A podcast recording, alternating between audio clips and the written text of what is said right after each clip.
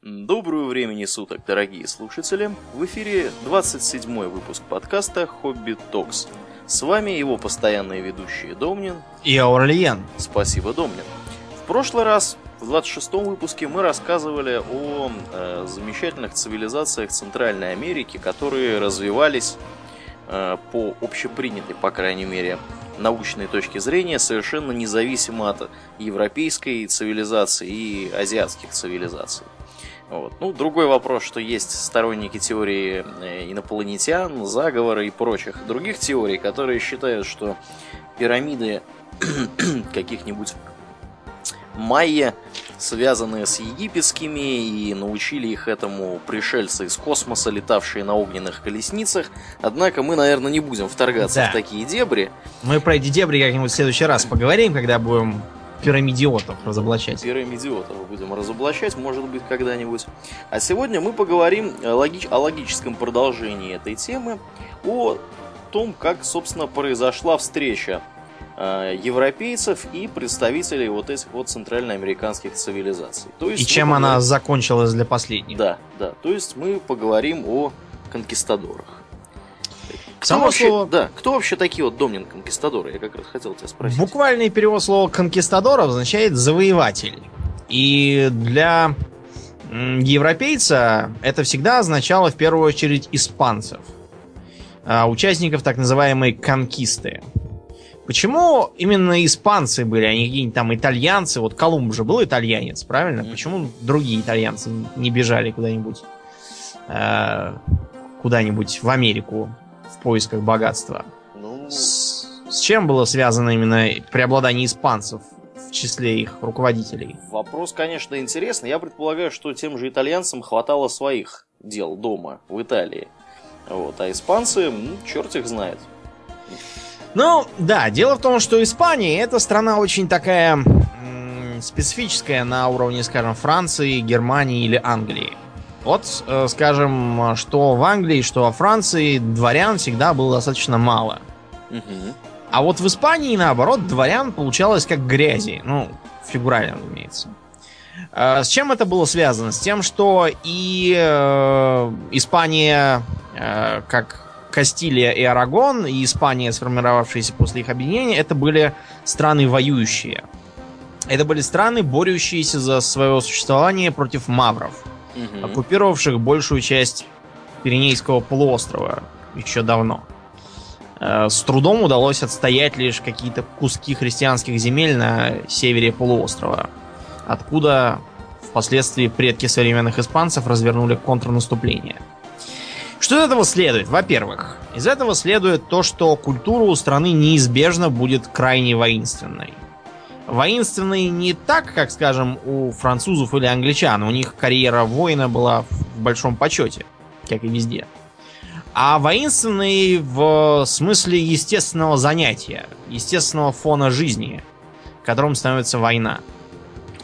Дворяне это в первую очередь военная аристократия, которая только во вторую очередь является земельной. Поэтому в Испании с аристократией все было очень просто. Например, а, ты хороший стрелок из арбалета? Прекрасно. Вы посвящаетесь в рыцари, дорогой мой кабальеро. А, почему арбалеты? Потому что в Испании была очень развита крепостная война. Ну, постоянно то тебя осаждают, то ты пережил осаду и сам пошел Мауров осаждать. Арбалет там как раз очень полезная вещь. А, в рыцари посвящали всех подряд, начиная с э, хороших э, певцов и поэтов, и кончая всякими там э, просто приглянувшимися э, знатному испанцу людей. Связано это было с тем, что постоянно были нужны войны. Э, рыцарство имело свойство кончаться в самый неподходящий момент в связи с э, тяжелыми потерями в постоянной войне. И поэтому такая либеральная манера производства в дворяне была оправданной. Но вот, пала последняя цитадель мавританского владычества в Испании Гранада. Угу. Не Гранада, извините, Гренада. Гранада это страна в Карибском море. А, пала она, и оказалось, что весь юг Испании полон безработных и неприкаянных рыцарей, так называемых Идальго и Кабальеро. Э, Кабальеро означает буквально всадник. Это то же самое, что кавалер или шевалье. Вот, или рыцарь немецкая. А Идальго буквально обозначает э, чей-то сын. Ну, то есть человек, который имеет отчество. Как э, в древней Московии с отчеством полагалось ходить только боярству всякому. Вот, так и в Испании тоже. Да, Все при, эти... этом, при этом Идальго э, отличался тем, что требовалось, э, так сказать, к нему предъявлялось требование, что он должен, в общем-то, подтвердить как-то каким-то образом, что он является этим чьим-то сыном. А не просто придумал там Да, чего. не просто придумал. То есть должны были не менее пяти свидетелей это подтверждать, что даже, даже, даже были, должны они должны были подтверждать то, что его прадед имел статус Идальга. И при этом Более не, менее, того, не менее трех из этих товарищей должны были быть сами Идальго. Более того, э, похожее подтверждение придется потом проходить конкистадором, но оно будет немножко более широким. Мы об этом, конечно, поговорим. Так вот, э, почему так получилось, что большинство конкистадоров было именно с юга Испании, из Астремадуры? Э, ну, во-первых, потому что это, так сказать, фронтир, на котором лучше всего помнили о военной эпохе, на котором еще не успели перестроиться на мирную жизнь. Во-вторых, это страна, населенная как бы этнически очень смешанным населением. На изрядную часть тамошние испанцы это арабы. То есть у них такой весьма буйный дух, склонность к странствиям, к авантюрам и тому подобному. В крови. Ну и, наконец, это просто более бедная земля с э, меньшими доходами и э, с более строгим соблюдением права майората. Что такое право майората, Аурлиен? Право майората — это... Не отвечу тебе сейчас. Что-то я забыл. По-моему, что-то с наследованием. Да, совершенно верно. Это когда э, все титулы и владения переходят старшему сыну. Угу. Все остальные сыновья получают пожелание здоровья и не болеть. И отправляются куда хотят. Хотят отправляются в священство, хотят отправляются э, к черту куда-нибудь, это никого не волнует. А в э, цикле «Песнь льда и пламени» есть такая очень интересная компания наемников, возглавляемая Беном Пламмом. Называется она Second Sons, то есть вторые сыновья. Э, К ней потом примыкает, между прочим, и Тирион Ланнистер, язвительно замечающий, что он, кстати говоря, тоже второй сын. И ему там самое место. Так вот, эти вторые сыновья не случайно так называются. Действительно, вторые сыновья, которым ничего не досталось, и которые вынуждены э, отправляться куда-то искать своего счастья самостоятельно. Зачем вообще вводилось это право майората? Для того, чтобы, очевидно, не дробить владение. при Да, иначе получалось бы примерно как в Польше, где э, огромные орды знатного панства пахали огород, нося жестяное подобие сабли на боку, чтобы как-то отличаться от презренных хлопов. Вот. И, и при этом они имели право посылать посольство к любому европейскому двору. Разумеется, в реальности это право не работало, это просто так, для тщеславия придумали. Ну, в общем, чтобы вот не было как в Польше, и не кончилось как в Польше, все мы знаем как, а, было введено такое правило практически во всех приличных странах. Ну и вот, сложилась а, питательная среда для возникновения особой прослойки авантюристов, исключительно упорных, изобретательных, жестоких, жадных, а, склонных к совершенно безумным поступкам, к презрению к любой субординации, которые считают, что в жизни надо брать все самому, не дожидаясь, пока там какой-то король что-то подаст, бог чего-то пошлет. Все самому надо делать. Э, Жизнь второго сына, видимо, воспитывает именно такие качества.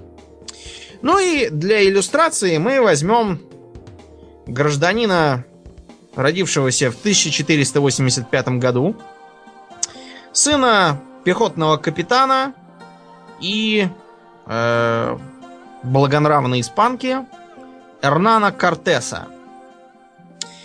Кортес э, не был, в отличие от большинства других, э, вторым сыном. Был он весьма э, из, из довольно обеспеченной семьи. И для него, ввиду полнейшей безработицы на рынке частных военных услуг, э, было принято решение избрать карьеру адвоката. Для чего он даже отправился в институт, учился в Соломанке.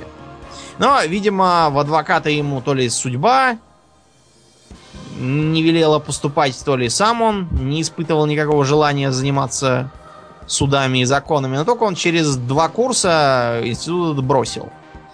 И отправился обратно, где, в общем-то, стал заниматься бряканьем на гитаре под окнами у сеньорит, э, хождением по улицам с задранной головой и э, битвами на мечах с криво на него посмотревшими соседями. Э, впрочем, такая жизнь, хотя и весьма веселая и приятная, нашего Кортеса не устраивала. Ему хотелось чего-нибудь более крупного.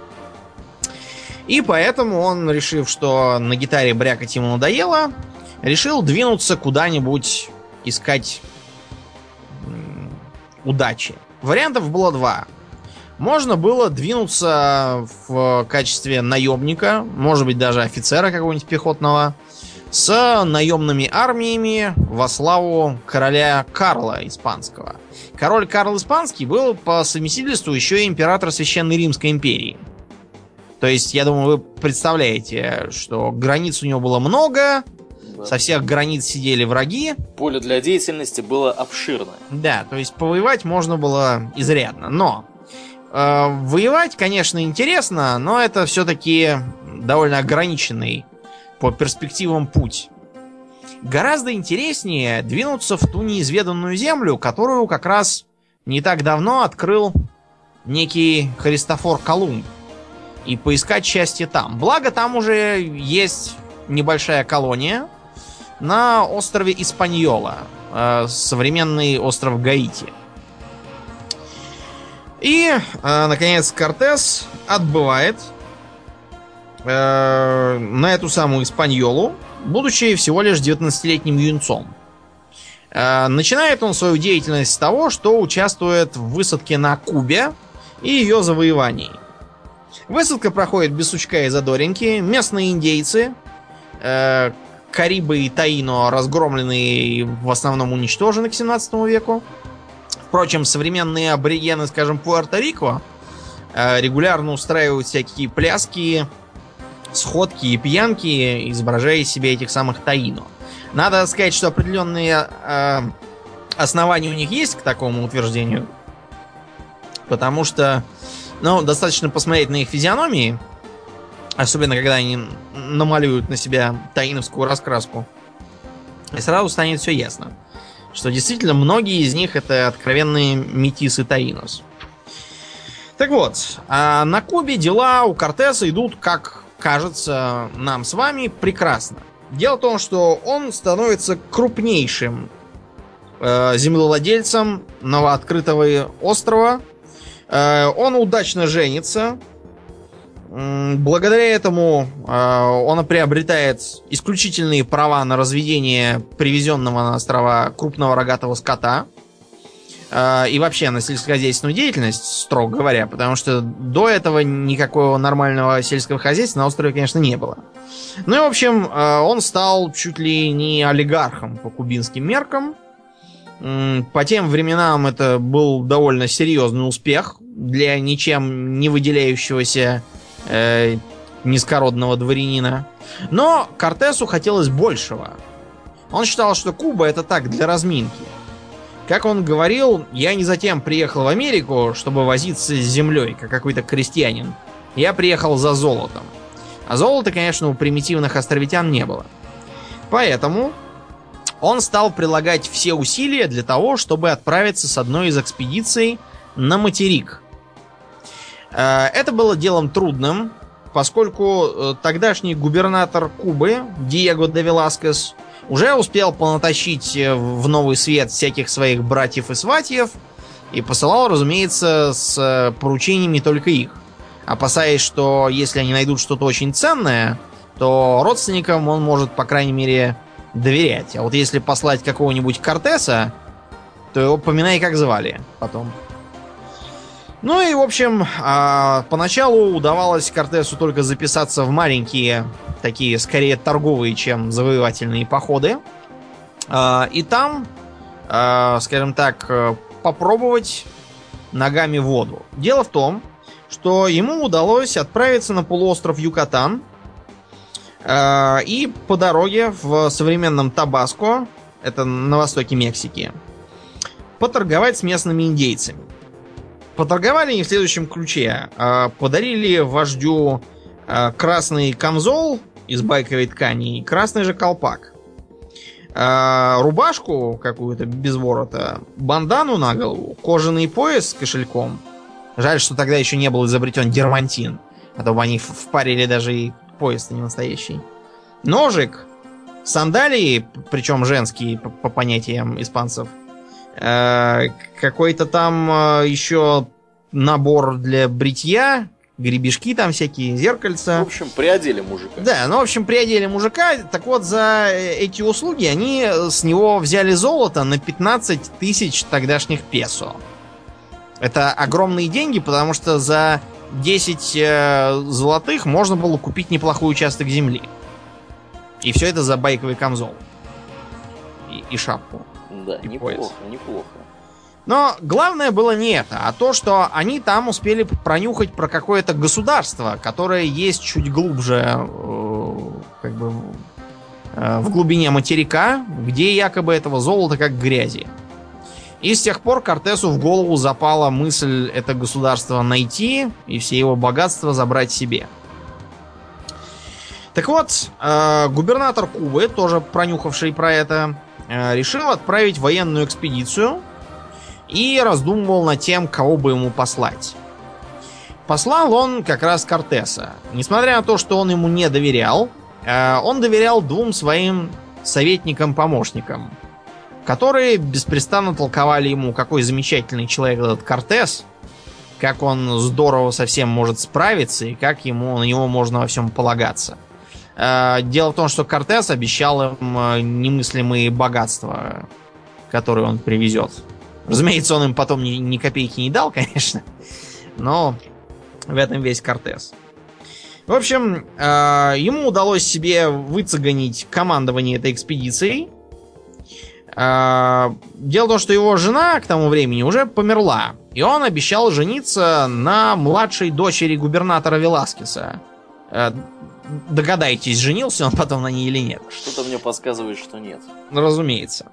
В общем, э, губернатор сдался и разрешил ему отправить экспедицию. Разумеется, он ему разрешил ее отправить на свои деньги. Э, ни копейки он в это не вложил, но все равно требовал потом долю. Через некоторое время губернатор успел передумать уже помчался в порт, чтобы лично Э, вернуть Кортеса, но Кортес про это успел прознать раньше, велел заканчивать погрузку, всем прыгать на корабли, обрубать канаты и быстрее уплывать.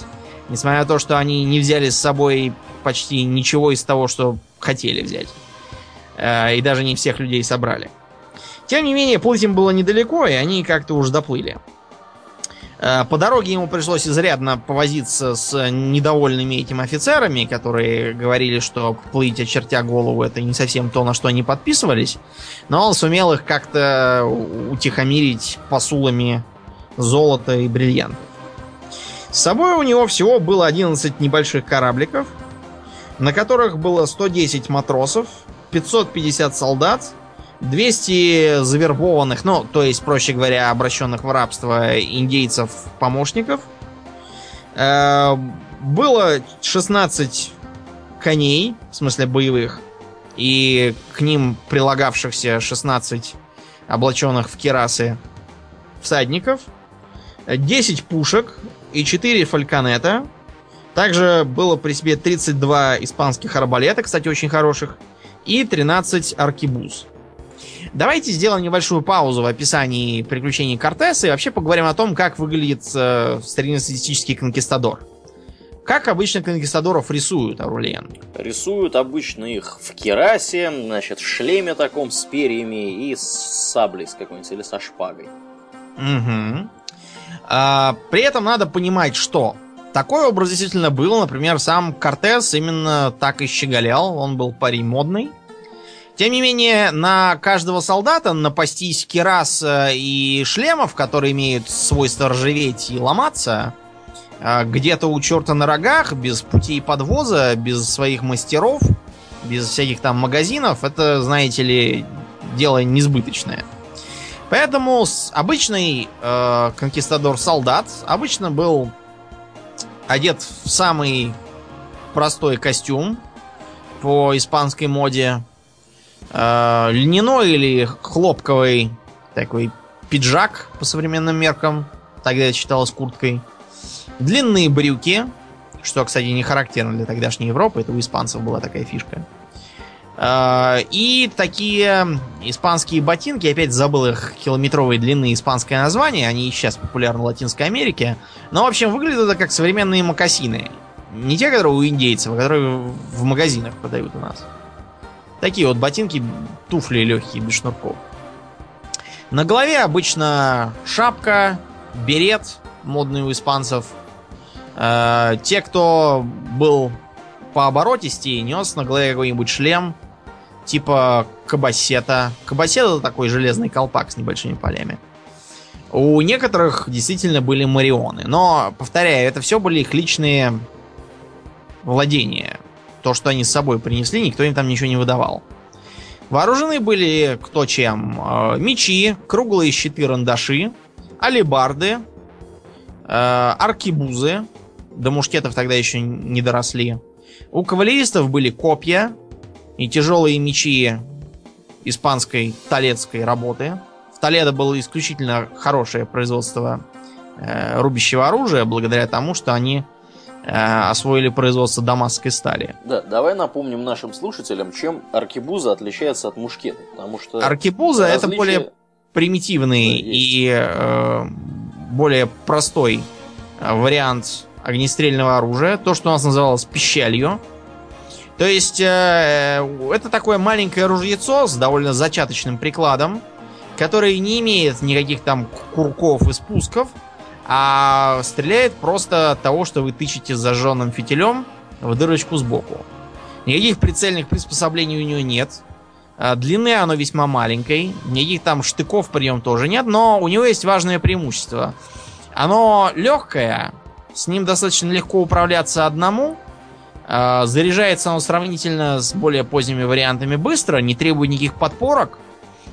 И позволяет вам помимо него еще нести какой-нибудь вполне неплохой меч, не сгибаясь при этом под тяжестью. А, прицеливаться из него было бесполезно, потому что все равно пули летели абы куда, но зато он очень громко бабахал по тем временам. Производил эффект. Да. На неподготовленную публику. Особенно на такую неподготовленную публику, как индейцы. Кавалеристы были снаряжены несколько лучше. У них действительно были керасы, у них были высокие сапоги, э, защищавшие ноги, ну и заодно полезные при ползании по джунглям по колено в воде. Э, были у них и шлемы Марионы. Это стереотипный испанский шлем, такой с гребнем и с полями, задранными спереди и сзади. Копья, иногда пистоли примитивные, правда, очень неудобные. Тогда еще не успели э, нормальных создать для кавалерии. Но, тем не менее, попадалось такое. Пушки тогдашние тоже сильно отличались от того, что э, мы с вами привыкли представлять по фильмам. А тогдашняя пушка а, была очень маленькой и выглядела скорее как такое дополнение к лафету. Вот лафет уже, он представлял собой такой здоровый деревянный желоб, на колесах, в который вкладывался сверху небольшой ствол. В этот ствол сзади тыкали палкой с э, привязанным фитилем или раскаленным железным прутом, после чего, если повезет, раздавался выстрел. Если повезет, э, в смысле пушка не взорвется, порох не погаснет, не отсыреет, еще что-нибудь там не случится – Э, стреляли каменными ядрами или картечью, то есть обвязанными просмоленной бичевой пулями. Второй вариант был неизмеримо полезнее для конкистадоров. Что касается фальконетов, то это была маленькая такая пушечка длиной сантиметров, наверное, в 60-70, у которой было очень важное качество. Она имела вертлюжный, э, вертлюжный лафет. То есть она двигалась на такой маленькой турели. В результате ее было очень легко прицеливать э, в сторону, от, с которой внезапно возникают недовольные индейцы. А вот э, пушку тогдашнюю, чтобы переприцелить, это надо было целое дело. Э, дело в том, что чтобы э, гасить отдачу, к колесам привязывались веревки, и этими веревками э, пушки крепились к вбитым в землю кольям. То есть, чтобы ее повернуть, нужно было сперва эти колья выдирать, пушку поворачивать, потом опять колья вбивать. Ну, в общем, вы поняли, это все быстро и в бою сделать не получится. Раз установленный прицел, тогда приходилось использовать до конца сражения. Итак, Кортес все-таки доплыл до континента. Э, там он встретился с индейцами, э, сумел произвести на них неизгладимое впечатление э, и многих из них завербовать себе в сторонники. Поначалу сторонники ему были нужны главным образом как рабочая сила, поскольку первым делом Кортес стал строить город. Так называемый Вильярика де ла Веракрус. То есть буквально богатый город Вильярика истинного креста. Вера Круз это вообще очень характерный э, испан, испаноязычный топоним. Свой Вера Круз можно найти э, чуть ли не в любой испаноязычной стране и даже не один раз. Это примерно как у нас э, Ленинский район, который есть чуть ли не в любой области на территории России и не только России.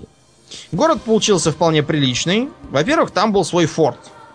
форт заточили 8 пушек и посадили туда 70 солдат с огнестрельным оружием, чтобы защищать подходы.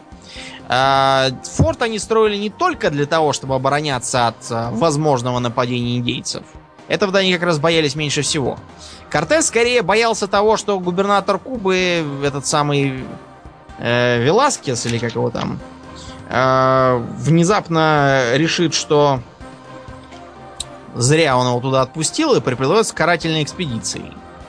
И тогда форт как раз очень пригодится. А помимо форта в городе был свой собор, был городской магистрат, арсенал, базар, ну и, разумеется, улицы и дома. Построенные все в соответствии с четким планом. А, после того, как город был официально открыт, а, состоялись выборы а, генерал-капитана местной армии, городского головы и верховного судьи. Кто же победил на этих выборах? Неужели сам Кортес? Да, причем на всех трех сразу. Э, победил. В общем, э, теперь Кортес как бы формально прикрыл все свои слабые места и мог заняться, собственно, завоеваниями.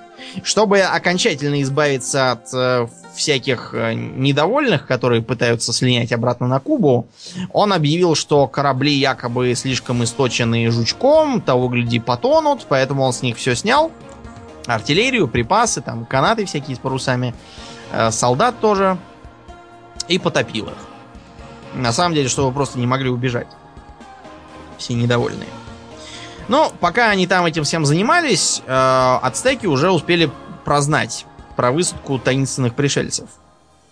Как мы уже говорили в прошлый раз, у ацтеков была очень хорошо налаженная система курьеров, которые бегали пешком и передавали донесения. Однако ацтеки ничего не сделали. Э, ничего в смысле агрессивного. Они прислали посольство, и это посольство э, было должно, во-первых, вызнать все, что можно о пришельцах. Во-вторых, э, сделать рисунки всего, что они там увидят, чтобы показать в столице. А, в-третьих, попробовать э, заколдовать э, их, чтобы они все вымерли или уехали. С последней задачей, к сожалению, ничего не вышло. Вот, зато две первые были э, сделаны на все сто. Э, индейцы попросили показать им все, что испанцы умели, то есть скакать на конях, кони и всадники им почему-то казались таких кентавров. То есть единое животное. Э, показать им пушки, показать огнестрельное оружие и плавучие дома. Ну, проще говоря, корабли. К тому времени они их еще не успели все потопить. А, Кортес превзошел их ожидания. Он, например, когда показывали лошадей, приказал рядом в палатке э, посадить кобылу, чтобы жеребец, которого показывали, сердился, ржал, рыл э, землю копытом и вообще... Выглядел агрессивно и да. угрожающе. Ну и кроме того, он э, послал свой железный шлем Марион э, посмотреть императору ацтеков, попросив э, вернуть его наполненным золотом, якобы чтобы посмотреть, э, такое ли у них тут золото, как в Испании. Да. В общем, э, золото он действительно получил. Э, но и без золота было очень много разных подарков. Например, им подарили два диска, изображающие, соответственно, Солнце и Луну. Один из золота Солнца, а второй из серебра Луна. Стоило это где-то 20 тысяч испанских дукатов за каждый. А, в ответ конкистадоры тоже что-то там собрали и послали. Какой-то стул, какой-то тоже колпак, красные стеклянные бусы и две рубахи. Э, в общем, нельзя сказать, чтобы Кортес отличался большой щедростью в течение да, жизни. Обмен был равномерный, нельзя сказать. Да. В общем, э, взяв с собой 400 солдат, 15 рыцарей, 6 пушек, э, Кортес двинулся на ацтекскую столицу. По дороге он прошел через город Чалула, который весь разграбил, разорил и вырезал. Э, зачем, почему и почему ацтеки ничего с этим не сделали, не очень понятно. Одни говорят, что это они испугались, что это гнев богов такой на них за грехи правителя. Другие еще-то что-то говорят. В общем, э, трудно сказать. Так они, наконец, добрались э, до столицы. Но пока они шли к столице, они, э, не жалея усилий, находили себе друзей, например, тлашкальцев, которые ненавидели ацтеков, стенали под их гнетом и были очень рады избавиться от контроля. Добравшись до столицы, Кортес встретился с э, императором Матикухсомой II. У нас он считается Мантисумой, но он был Матикухсома, вообще говоря. Э, этот самый Матикухсома подарил Кортесу золотые бусы, Э, в ответ получив опять какие-то стекляшки, и расположил их в одном из дворцов столицы.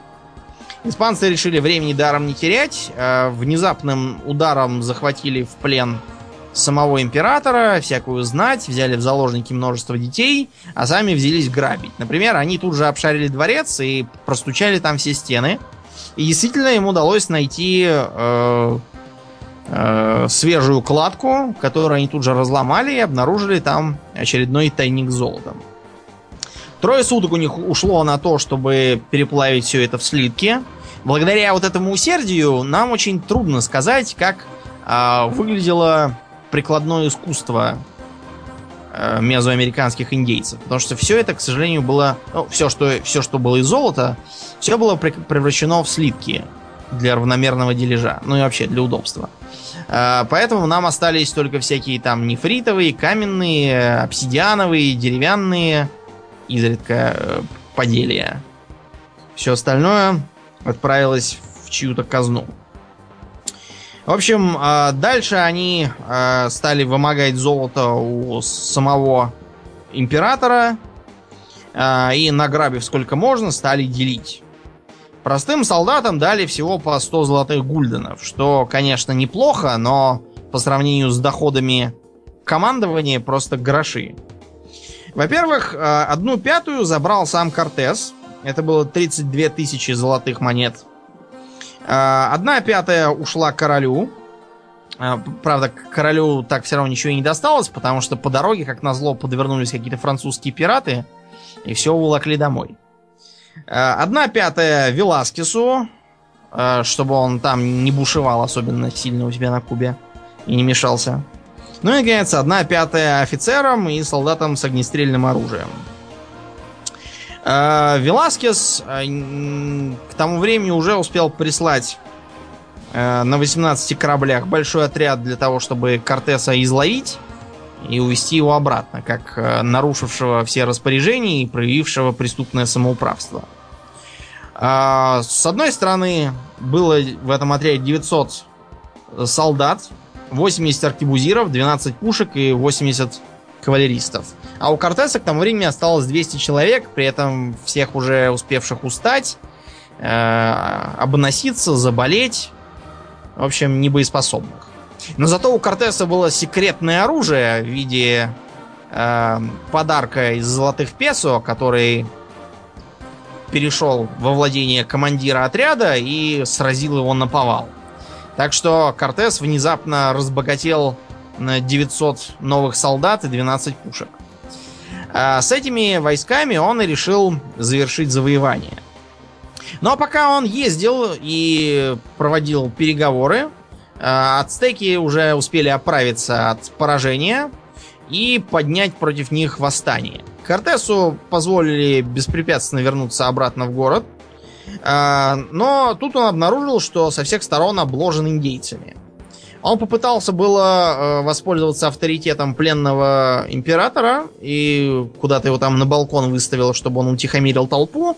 Но вместо этого толпа утихомирила самого императора, кинув в него камень и убив. Потеряв последний козырь, Кортес стал лихорадочно думать, как ему быть и что делать. Было ясно, что долгая осада они не выдержат, а прорываться с боем они не могли ввиду подавляющего численного перевеса ацтеков. Поэтому было решено попробовать слинять тайком. А, дождавшись темной безлунной ночи а, с дождем, чтобы заглушать звук шагов, испанцы обернули копыта коней тряпками и постарались по-тихому выйти из города, заранее смастерив переносной мост, поскольку ацтекская столица стояла на озере. А, поначалу все шло нормально, им удалось миновать два из трех каналов, но дальше их заметила какая-то ацтекская баба и подняла тревогу. Тут же на испанцев со всех сторон обрушились разъяренные аборигены. Дело осложнялось тем, что Кортес, а, вынужденный бросать почти все награбленное, кроме своей доли, разумеется, милостиво разрешил своим солдатам брать кто что пожелает. А, таким образом, он хотел, с одной стороны, а, поднять их боевой дух, а с другой стороны, сделать так, чтобы часть армии отяжелела, была вынуждена отстать и задержать собой наступающих ацтеков.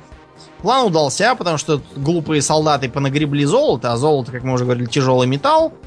Э, и все еле ползли, изнемогая под его весом. Умные люди в то время делали как? Они брали изумруды, всякие драгоценные камни, жемчуг, да, который то, что, почти... То, что подороже и полегче. Да, в общем, действовали умно. А, как бы то ни было, несмотря на все проблемы ночи печали, Кортесу, а также наиболее приближенным людям удалось уйти и даже уволочь изрядную часть золота. Все остальные погибли в течение следующих трех дней, потому что они были блокированы в разных домах и пали.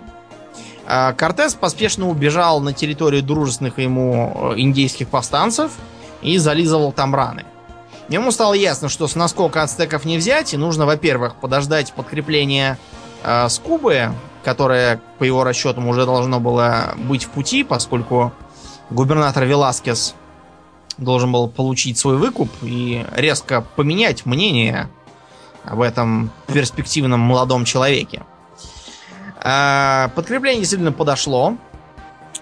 Кортесу удалось организовать из э, разнородных племенных дружин нечто вроде единой армии и научить их э, основам европейской тактики. Тем не менее, взять Теночтитлан было непросто, поскольку его обороняли отчаянным, самым отчаянным образом, э, включая женщин и детей, все жители. Испанцы прямо поражались их мужеству. Кроме того, их лидером был э, храбрый Куаутемок, который возглавил сопротивление. Э, испанцам, чтобы блокировать город с воды, пришлось э, притащить с собой 13 разобранных по бревнам бригантин, и потратить довольно много времени и сил на то, чтобы их опять собрать и спустить на воду озера Тискока. Так они смогли окружить город и обстреливать его с кораблей, э, одновременно блокируя подвоз продовольствия на пирогах. Э, несмотря на отчаянное сопротивление, город им взять все-таки удалось. Э, Куау Тимок был схвачен и подвергнут адским пыткам, но ничего не сказал, сидел молча. Говорили, что когда пытаемый по соседству ацтекский Дворянин слабо застонал. Куаутимок повернулся к нему и сказал «Молчи. Думаешь, мне тут приятно сидеть?» Он так и не сказал им про то, куда спрятал остатки выкупа, которые испанцы не сумели свести. Вероятно, поначалу считалось, что он сбросил все это в озеро, поскольку он действительно грозил так сделать. Но испанские ныряльщики потом потратили уйму времени и сил на э, поиски на дне и ничего не нашли. Может быть, они плохо искали. Может быть, Куаути мог куда-то еще их подевал. В общем, Эрнан Кортес возвращается на Кубу, а оттуда в Испанию. Возвращается он неизмеримо богатым человеком. Его принимает сам король Карл. Карлу он преподносит царский подарок.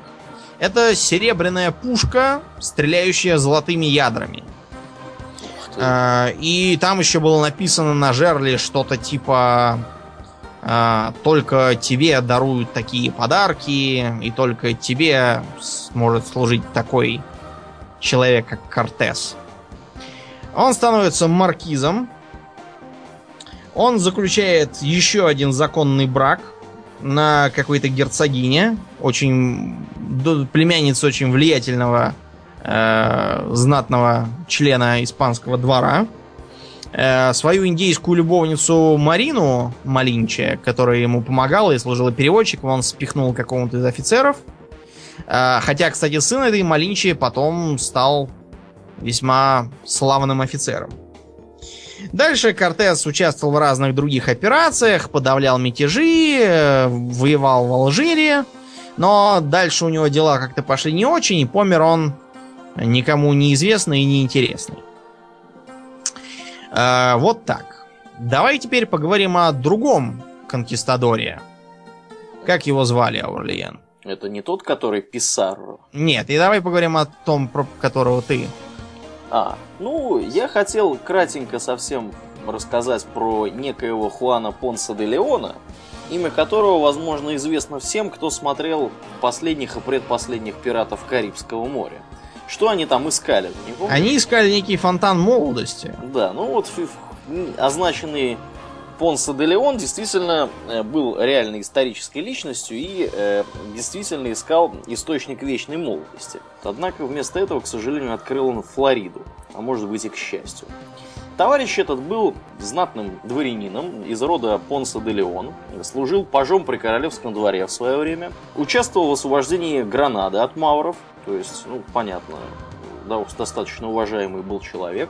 Точная дата его рождения, к сожалению, неизвестна, но, судя по приблизительным оценкам, э, можно заключить, э, что он прожил порядка 61 года, что является э, достаточно показательным. Удалось ему вот так вот долго быть активным, и э, несмотря даже на это, он все равно умудрился погибнуть от отравленных стрел. Ну, сейчас об этом чуть подробнее, попозже скажу. Нету точных данных о том, чем он занимался после освобождения Гранады некоторое время. Предполагается, что он э, сопровождал Колумба во время его плавания к берегам Америки. Ему, видимо, там понравилось, и в 1503 году он появился в Вест-Индии как капитан под началом губернатора Николаса де Ава. Понсо де Леон успешно подавил индейские восстания.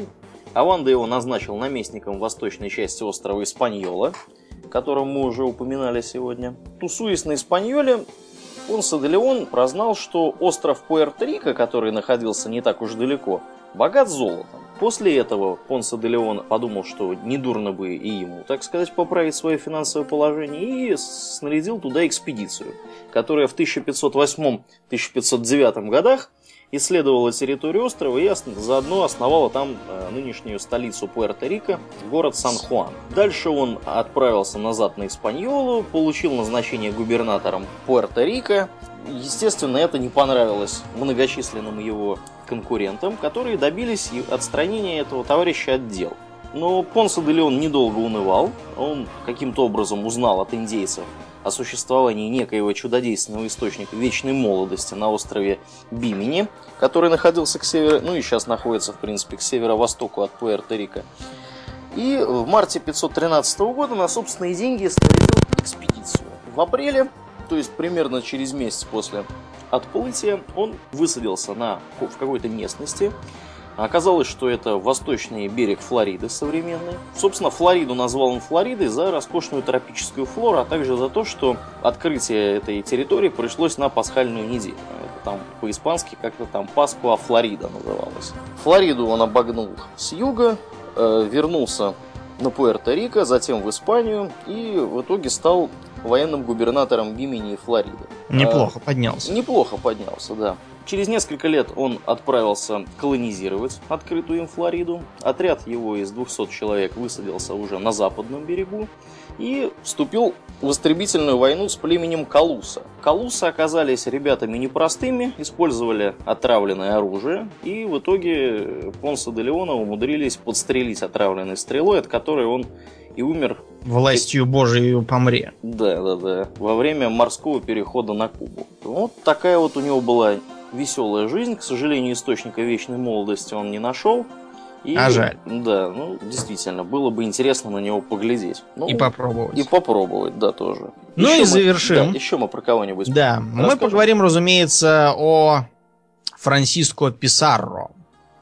Писарро этот был родственником нашего первого сегодняшнего героя Кортеса. Но, э, к сожалению, он был родственником, скажем так, э, невидным.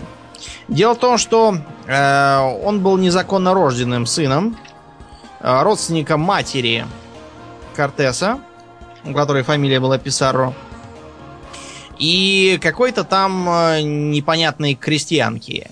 Крестьянка эта, разумеется, совершенно не нуждалась в подобных отпрысках и спихнула его на церковную паперть сразу после рождения.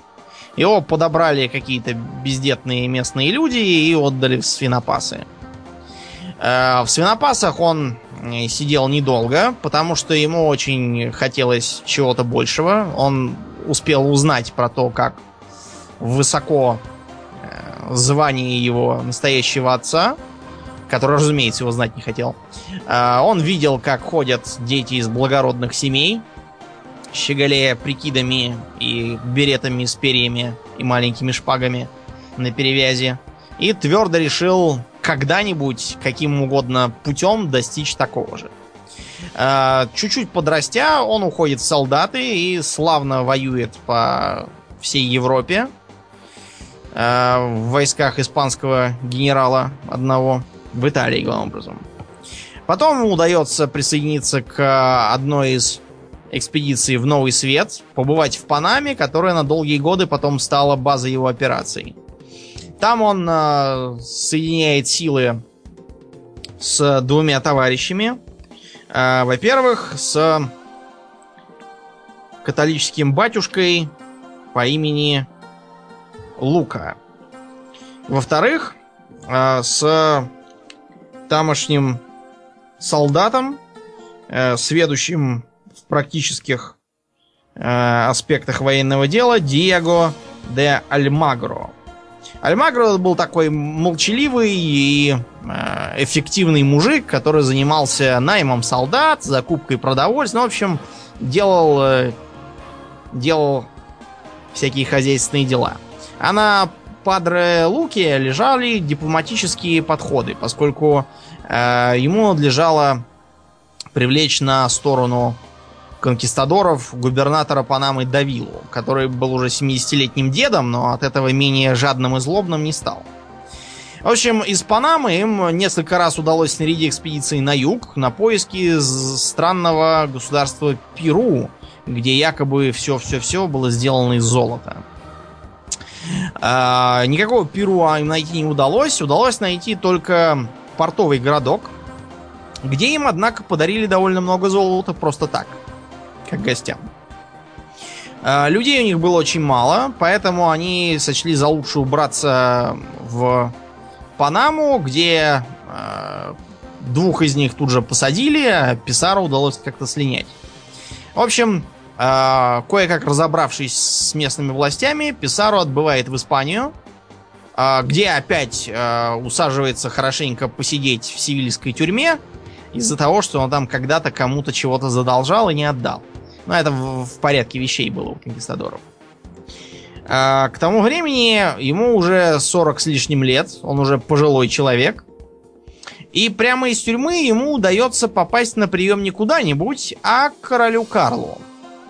Что такого интересного король Карл видит в этом человеке, как вокруг точно таких же наемных головорезов пруд пруди? Этот человек с заразительной уверенностью обещает горы золота из этого самого таинственного Перу. Поэтому король Карл дает добро.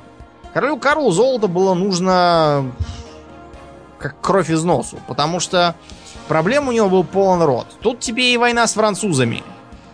Ему удается их разгромить в битве при Павии, которую мы уже упоминали, когда новомодные испанские мушкетеры перестреляли хваленую французскую кавалерию. А, ему удается замириться с протестантскими князьями в Германии. Ему удается подавить крестьянский мятеж в той же Германии. Но сил не хватает. Деньги начинают иссякать, солдаты требуют жалования, недовольные постоянно э, покидают сторону императора и перебегают к его противникам, а укрепить лояльность своих подданных можно опять же только золотом. В общем, Писаро пришелся как раз ко двору. Кроме того, от короля требовалось, в общем-то, ровно одно — разрешить. А все остальное Писару должен был брать на себя. Никакого финансирования корона не предоставляла. Это было в порядке тогдашних вещей. Более того, в порядке тогдашних вещей было, например, не платить ничего наемникам, а говорить им, вы город возьмете, вот там награбите сколько вам надо и отправите себе, а у нас денег на вас нету. То же самое э, было и в адрес конкистадоров озвучено. В общем, э, требовалось дальше пройти через огромное количество бюрократических крючков и препятствий. Во-первых, требовалось подписать э, договор. Э, из договора э, получалось следующее. Э, лидер экспедиции получает звание генерал-капитана и пожизненного губернатора всех открытых земель. Он также имеет право на определенную зарплату, которая должна из этих самых земель тоже и получаться. То есть, опять же, от короны ему ничего не полагается. Всяким его помощникам тоже требовались определенные пожалования, правда, гораздо меньше. Например, солдат Альмагро получал всего-навсего должность коменданта крепости. Ну и зарплату тоже. Кроме того, повышался в звании до дворянина. А, а вот э, батюшке Луки вообще ничего не дали, кроме как э, титула епископа Тумбиса и покровителя перуанских индейцев. Э, воспользоваться этим титулом ему не удалось, потому что, помнится, его эти перуанские индейцы и порешили, не дожидаясь его покровительства. Что еще требовалось? В договоре железно прописывалось, что королю требуется пятая часть любой добычи – Золото, бриллианты, рабы, я не знаю, там, какие-нибудь ценные породы дерева, все это одну пятую часть э, должна была получать корона. Если речь шла о разграблении разных там э, гробниц и э, пирамид, то королевская доля доходила до половины. Видимо, потому что разграбление гробниц не требует э, борьбы с вооруженным врагом. По крайней мере, если речь не идет о кино про Индиану Джонса. А, кроме того, если с какого-нибудь убитого индейца снималась, скажем, золотая золотые бусы какие-нибудь, то это тоже полагалось короне. Вот если с него можно было снять еще какие-нибудь золотые подвески, вот это уже можно было забрать себе. А, если попытаться как-то смухлевать, то судьба конкистадора принимала весьма неприятный поворот. За этим следили с параноидальной подозрительностью специальные чиновники. Так что лучше было не дурить. Кроме того, э, от э, начальника экспедиции требовалось предоставить определенный личный состав. Это опять же ему надо было как-то самому все искать, самим платить деньги, самими э, самостоятельно управляться с ними. Э, нужно было иметь как минимум 220 человек, из которых должно было быть 40 дворян. Ну, дворян было как собак нерезанных, так что это не проблема. Э, предполагалось, что эти дворяне будут со своими конями. Вот это уже была проблема. Должно было быть 20 офицеров, имеющих соответствующий опыт военный. 100 человек пехотинцев, от этих уже ничего не требовалось. 30 матросов и 20 специалистов по золоту. Э, Кроме того, еще предписывалось взять 30 женщин для э, поднятия боевого духа, а также для нужд последующей колонизации, поскольку новые подданные, они с неба почему-то не падают.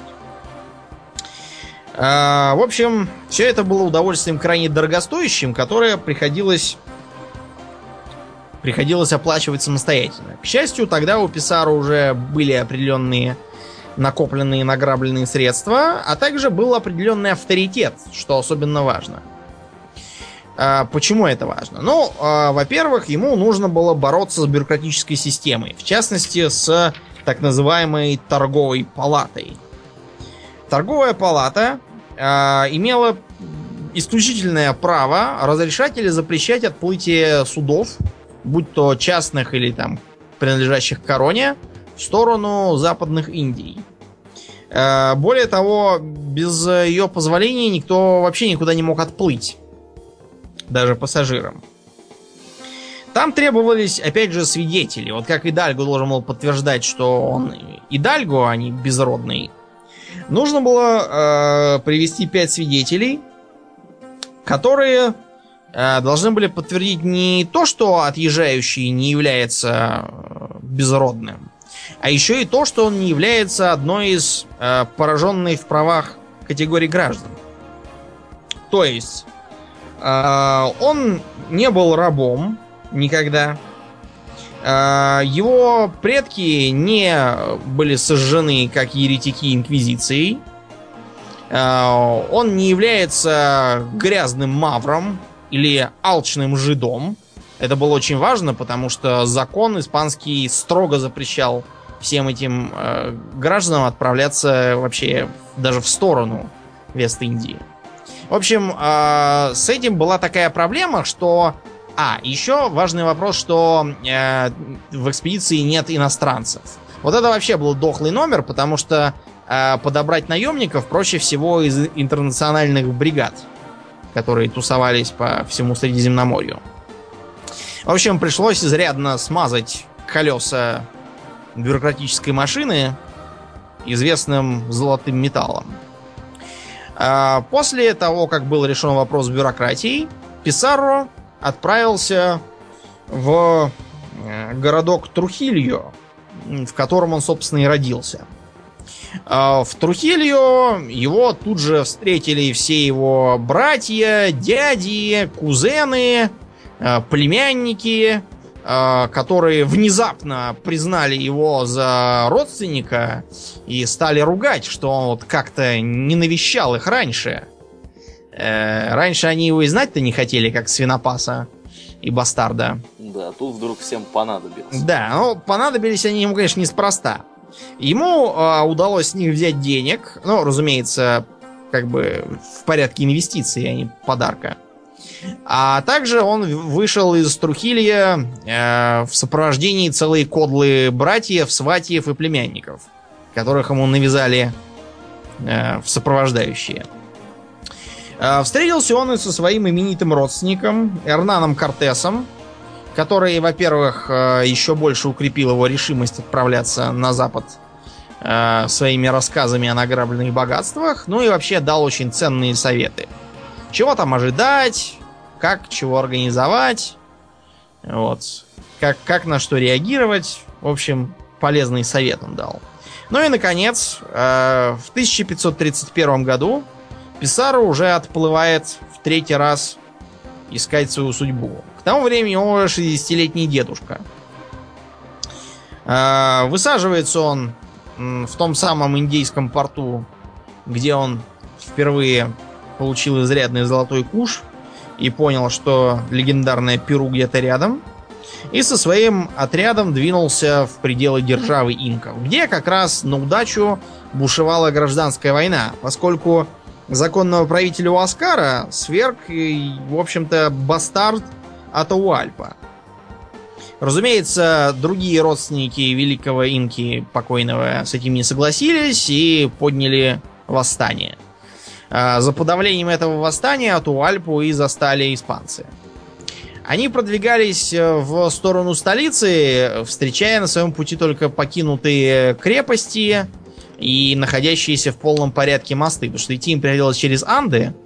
Э, переход был очень тяжелым, судя по отзывам, потому что от разреженного воздуха кружились головы, глаза резал непривычно яркий свет, э, боязнь высоты также у многих обнаружилась. С коней приходилось слезать, потому что в такую кручу верхом не поднимешься, вести их под усы, а груз частью навьючивать на них, частью нести за плечами. В общем, переход был трудный. Кроме того, а, пришлось оставить почти всю кавалерию и, разумеется, всю артиллерию, потому что таскать их по горам это дело невозможное. А, что еще сыграло на руку Писару, так это то, что Атуальпа чтобы укрепить свою власть, развернул немыслимую для инков кампанию террора. А, дело в том, что семья Великого Инки была, как я уже в прошлый раз говорил, очень большой, там насчитывала сотни человек, а, включая разных там бастардов, и всех их Атуальпа решил устранить в целях безопасности. А, устранял он их с большой жестокостью и таким путем, разумеется, повернул против себя очень многие и многие силы в империи. А, когда он наконец понял, что от таинственных пришельцев дальше скрываться не получится и надо с ними встретиться, он решил, что раз уж их всего-то две сотни, э, то 46 тысяч охраны ему хватит. Он даже их почти не вооружал.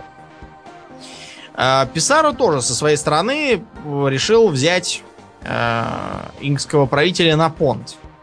Он тоже демонстрировал ему пушки, ружья, конницу, по его тайному приказу один из кавалеристов поскакал прямо на сидевшего а, на свое, в своем паланкине великого инку и прямо вот перед тем, как его стоптать, поднял коня на дыбы э, и посмотрел на реакцию Атуальпы. Атуальпа даже глазом не мигнул, э, после чего он приказал казнить всех своих приближенных, которые в страхе разбегались от лошади.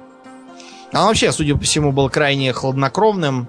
Э, ну, учитывая, сколько он народу велел убить, причем это в основном были дети и женщины. Э, хладнокровным, безжалостным, спокойным, но не очень дальновидным. Э, засада испанцев с помощью стрельбы из аркибуз э, и внезапного нападения кавалерии сумела рассеять его армию и захватить самого Туальпу в плен. Э, он не придумал ничего умнее, как пообещать им заполнить комнату, где его держат золотом э, на высоту вытянутой вверх руки. А когда испанцев от такого разбил паралич, э, принял это за отказ и пообещал еще соседнюю комнату насыпать золотом. К Писару как раз вернулся дар речи, он сразу заорал «Две комнаты!» И Атуальпа согласился и на это. В общем, золота и серебра натащили столько, что Кортес стал казаться просто лузером и нищебродом по сравнению с Писарро. Чего там только не было. И всякие золотые троны, и солнечные диски. И э, самые разные статуи э, и амулеты. Драгоценные камни. Просто золотой песок в мешках. Э, жемчуг, всякие бусы, э, диадемы, короны, э, украшенное оружие с золотыми всякими вставками. В общем, среди конкистадоров тут же началась страшная инфляция. Почему она началась? Потому что каждый солдат Писарро стал обладателем состояния, ну, такого средней руки английского графа той поры. А, то есть это было что-то около 8 тысяч, даже почти 9 тысяч золотых песо и 181 фунта серебра. Это у конницы. У пехотинцев вдвое меньше. Но все равно очень много. Сам Писаро получил 85 тысяч песо, это было целых 300 килограммов золота. Да, а его брат... интересно, его повез. Мне ну, как-то повез, видимо. А, его братья и сватья тоже получили изрядно денег, а королю досталась одна тонна золота и две с половиной тонны серебра. Ну, в общем, вы примерно представляете масштаб. А, как я уже сказал, началась страшная инфляция. А, например, за 10 золотых песо в Испании можно было купить хороший участок. А, у конкистадоров, захваченным ими Перу, чтобы э, слегка треснуть венца, нужно было выложить 60 золотых песо. Представляете масштаб. Чтобы купить себе простенький плащ, нужно было выложить 100 золотых песо. Вот. Ну, в общем, денег стало столько, что они просто на вес э, платили за разные услуги. Э, один солдат за ночь продул в кости огромный золотой диск, который изображал солнце. Говорят, что испанская пословица «проиграть солнце еще до рассвета» это что-то вроде нашего «делить шкуру неубитого медведя». Она пошла как раз от этого вот гражданина, нерасчетливо игравшего в кости. Тем временем Атуальпа продолжал сидеть в своей комнате, и надо было с ним что-то делать. Его было решено удавить, предварительно крестив. А, крестить его уговорили только после угрозы сожжением. А сжигаться он не хотел, поскольку э, незабальзамированное сожженное тело непригодно для вечной жизни. Вот так э, и было разграблено Перу. Дальше было еще довольно много боев, поскольку э, изрядные части армии от Уальпы, а также его противников по династическому кризису были еще целые. Но дух перуанцев был сломлен. Поскольку раз был захвачен и убит такой отмороженный правитель, как Атуальпа, то всем остальным надеяться больше не на что. Следующие походы испанских конкистадоров уже не вызывают такого уж интереса. Э, были, конечно, и завоевания Юкатана, который, кстати, оказался очень твердым орешком, неожиданно в силу Э, своего полисного государственного строя. Захват одного города совершенно никак не влиял на все остальные города.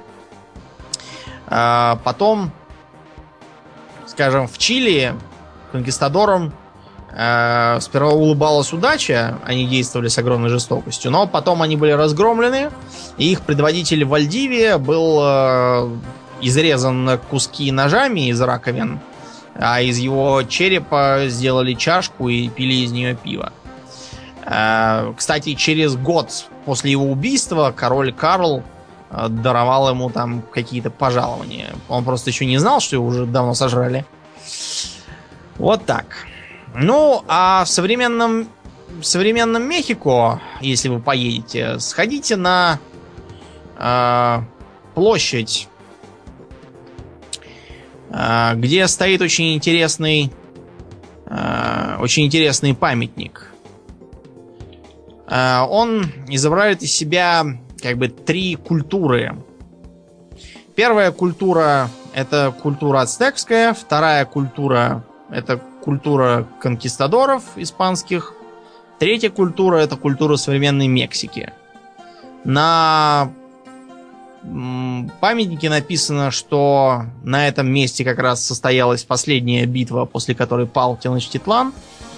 И эта битва не была ни чьей-то победой, ни чьим-то поражением. Это был один из этапов болезненного рождения мексиканского народа. Я считаю, что это очень хороший такой подход, который позволяет в будущем избегать разных претензий за событий 500-летней давности. Ну а на сегодня, пожалуй, все. Всех желающих э, поинтересоваться жизнью конкистадоров мы призываем сыграть очень хорошую игру Expeditions Conquistador, сделанную на деньги кикстартеров. Э, Я в нее уже играл, прошел и желаю дальнейшей деятельности авторам. Очень свежо, интересно и увлекательно. А на этом мы будем закругляться. Спасибо, что вы слушали нас. Я напоминаю, что это был 27-й выпуск подкаста Хобби Токс, и с вами были его постоянные ведущие Домнин. И Ауралиен. Спасибо, Домнин. До новых встреч, друзья. Пока.